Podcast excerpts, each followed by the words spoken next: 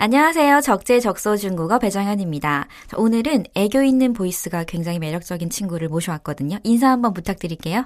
여러분 안녕하세요. 최예지입니다. 네, 안녕하세요. 아, 자, 자세한 얘기는 이따 나누기로 하고요. 우선은 오늘 상황 표현부터 한번 들어보도록 하겠습니다. 옷가게에서 사고 싶은 옷을 가리키며 이걸로 주세요. 증개워 저거. 식당에서 메뉴판에 음- 있는 음식을 가리키며 이걸로 주세요. 증개워 저거. 이걸로 주세요. 증개워 저거. 이걸로 주세요. 증개워 저거. 자, 우리 같이 한번 해볼게요. 증개워 저거. 请给我这个, 증개워 저거. 请给我这个. 어, 예지 씨는 발음 되게 좋으시네요. 이게 보통은 한국 분들이 징, 게이, 워 이렇게 나오면 아. 징 삼성, 게이 삼성, 워도 삼성이니까 갈피를 못 잡더라고요. 근데 확실한 이해가 있는 것 같아요. 삼성이 나란히 있으면 앞에 있는 거 어떻게 발음해요? 이성으로. 그렇죠. 그거에 대한 이해가 있는 거죠. 그래서 징, 게이, 워, 저거라는 발음이 나온 것 같고요. 자, 그리고 현지인들은요.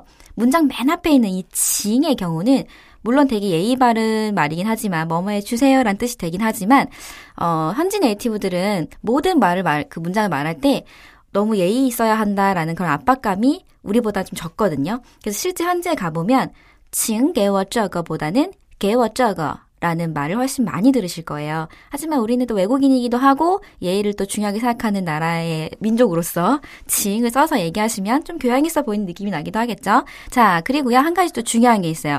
개워 뒤에 있는 저거의 경우에는 여기 발음 보면 저거라고 발음이 돼 있는데 현재 가보면 어 페이님이 틀렸네요. 저거라고 안 하던데요? 라고 많은 의무심이 생길 거예요. 왜냐하면 현재 사람들은 저거라는 발음보다 제거, 제거라는 발음을 조금 더 많이 쓰거든요.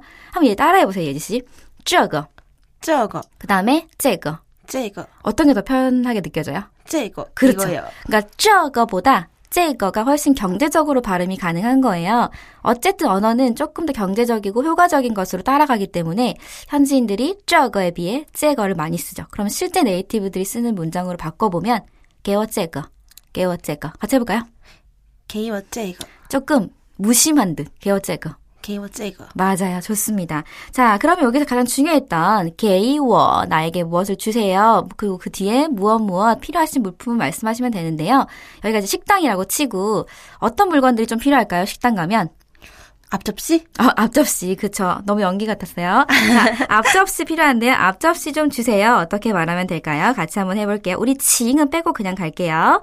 게워 디에즈, 给我碟子, 게워 디에즈. 给我碟子. 네, 그게 이제 앞접시 좀 주세요라고 얘기하는 거고요. 또 그다음 뭐 필요할까요?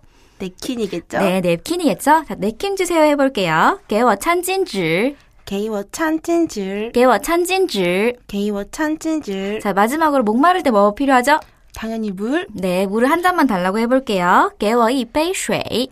给我一杯水, 같이 해보세요, 여러분. 개워 이베이 쉐이. 给我一杯水. 좋습니다. 자, 그럼 오늘은 이걸로 주세요라는 표현 알아봤는데요. 여러분, 이걸로 주세요. 두 번 따라 할게요. 잘 하시는 방법은요. 실제로 손가락을 딱 펴고요. 뭔가를 가리키면서 얘기해보세요. 증개워 저거. 请给我这个, 증개워 저거. 请给我这个. 네, 수고하셨습니다.